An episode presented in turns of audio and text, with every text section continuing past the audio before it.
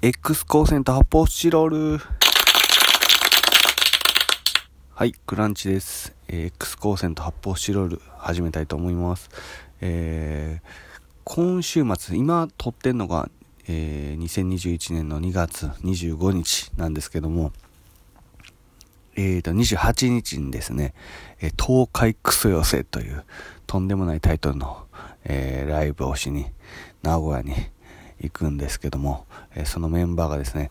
えー、僕と、えガロインのお二人、で、浜村ボンペイさん、で、名古屋からのゲストがセンシティブマイハート、もともとみんな名古屋吉本で出会ったメンバーばっかりというね、えー、まあ、ある意味凱旋というライブなんですけども、えー、ただいま、限定12席の、えー、ライブ会場、えー、4席埋まっております。ありがとうございます。えー、来ても来なくてもどっちでもいい。えー、別にね、あの、来いとも来んなとも言わないです。こういうご時世なんで。とりあえずやったということをね、ライブを止めないでおこうという、えー、運動やと思ってくれたらいいかなと思っているんで、まあ来たらね、内容はきっと面白いし、えー、他にもまあ、映像とか撮って配信できたらなとか思うんですけども、僕のあの技術もないんでわかんないし、権限もないんですけども、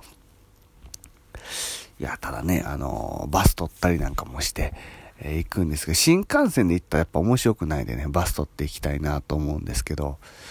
なんかあのバスの、あの、なんか乗る時のピリピリ感みたいなとかもなんか面白いし、バス案内する人の感じとかも面白いんで、好きなんですよね。あとまあ、その、止まる、休憩する場所によって、僕いつもラッキーやなと思うのは、一番好きな浜松のサービスエリア。えー、なんか、浜松のおでんが食べれる場所があるんですよ。なんか食堂みたいなとこでおでんちょっと取ってなんか卵焼きのおでんとかでそれでなんか魚粉みたいなと青のりをかけて食べるみたいなその浜松おでんの食べ方ができたりとかしてちょっと観光的な感じを味わえたりとかするんですごい好きなんですけどああもう鼻声やな。花粉がすごいんですよほんまに。多分鼻の穴よりでかい花粉飛んでるんでもうめちゃくちゃ苦しいんですけど。いやでそれであとまあ浜名湖とかのサービスエリア浜名湖バーって見えたりとかして、まあ、結構いろんな美味しいもんとかこう買ったりとかできるんですごい好きなんですよね。だからまあバスで行くのは全然苦痛じゃないんであんなもんねなんかね今なんかスマホもあるんでね別に全然あのただ朝早くに名古屋駅に着くんだけがちょっともうどうかなと思うんですけど6時40分っていうね、笹島ライブに6時40分何にもないぞって思うんですけど、まあ名古屋なんかモーニング文化やったりするんでね、まあ結構モーニング行ったりとかして、時間潰せるんじゃないかなと思うし、まあ行った先でもね、なんかたくさん、名古屋ってほんまにすごい、ね、住んでたからあれ、あんまり気づかへんかったけど、いざ東京から行くってなった時に、こんなに行きたいところがあんのかっていうね、やっぱスガキ屋行きたいですよ。ね。他の地方の方知らないと思いますけどね。なんか300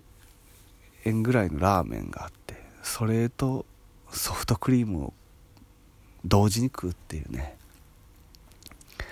何なんでしょうあれまあフードコートとかによくあったりそういうねアピタとかユニの上みたいなその大英とか大英の金山で言った大英の地下にありましたねいやなんか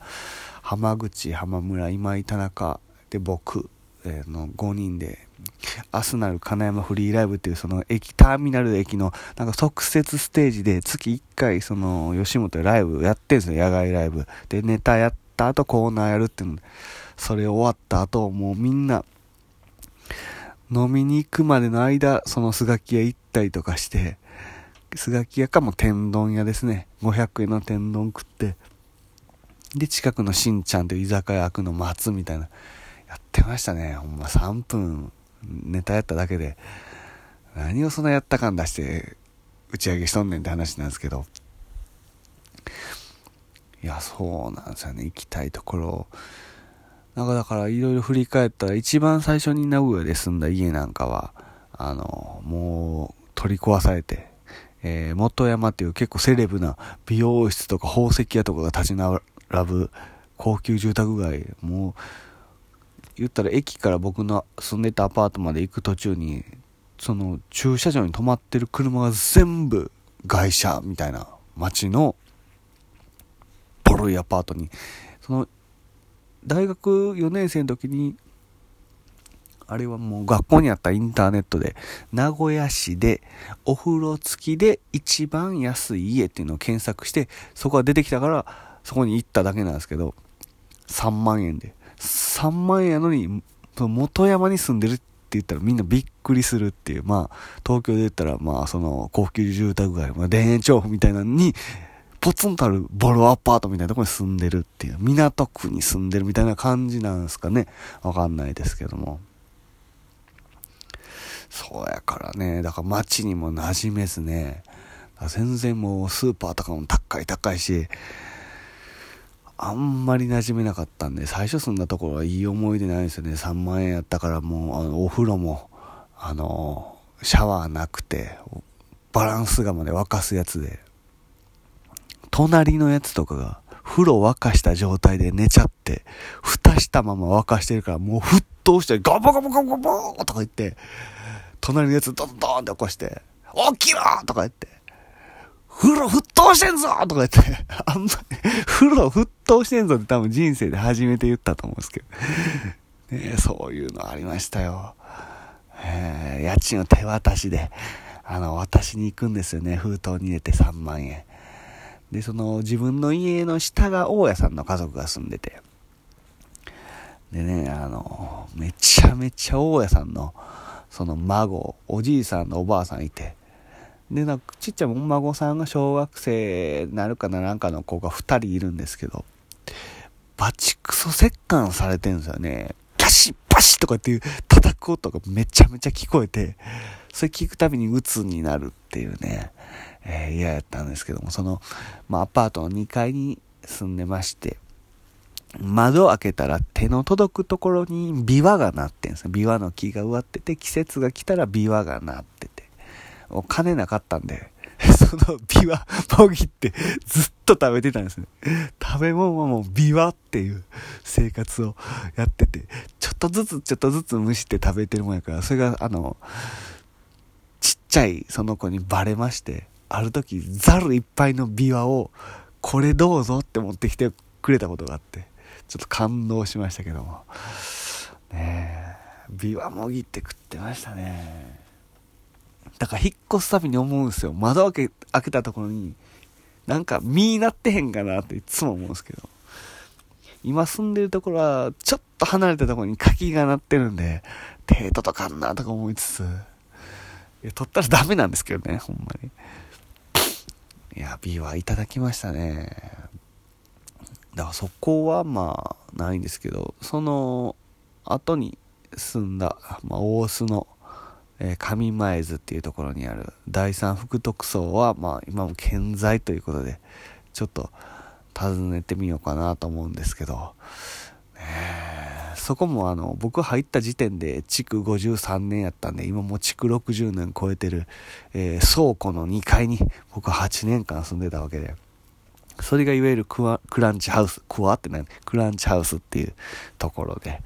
えー、たくさんの人が泊まりに来て、僕のいない時もそこにみんな出入りしてっていう、ほんまにあの、ディスオーダーの本拠地みたいな、これ UKDK っていうパンクのドキュメンタリー見てる人しかわかんないディスオーダーの本拠地みたいな、スクワットみたいな感じの、ね、空き家にみんなで住んでんのかみたいな、秘密基地みたいな場所に住んでたんですけど、ね、そこもね、寝る、まあ、6畳と台所は4畳半ぐらいあったかな。で、まあ、広かったんですけど、有効利用しなあかんってんで、僕はずっと押し入れの 中で8年間寝るっていう、もうドラえもん生活をずっとしてたんですけど、慣れたら押し入れめちゃくちゃ暗いしね、なんかひんやりしてるし、めっちゃいいんですよね、押し入れで寝んの。だから今東京に引っ越してきて、どうにかして押し入れで寝れへんかなって思ってんすけどね。難しいんかな。ちょっと考えてみたいと思います。えー、じゃあ土曜日ね、えー、万全の体制、安全に気をつけて、えー、東京から名古屋の方に、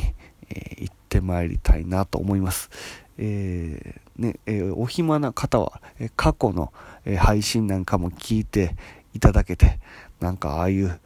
ネギのボタンとかなんかいろんなボタンあると思うんで押していただいて、あ、聞いてくれたんや。ありがとう。俺喋ってよかったわ。って言って、あの親指立てて、歯切らんってさせてると思うんで、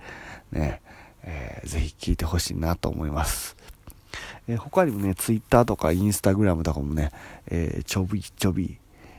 ちょびちょびですね。えー、更新頻度はそんな高くないですけどやってるんで、チェックしていただけたらなと思います。え、定期的にね、舞台とかも出てるんでね、ぜひチェックしていただきたいと思います。今日は以上です。芸人のクランチでした。またお会いしましょう。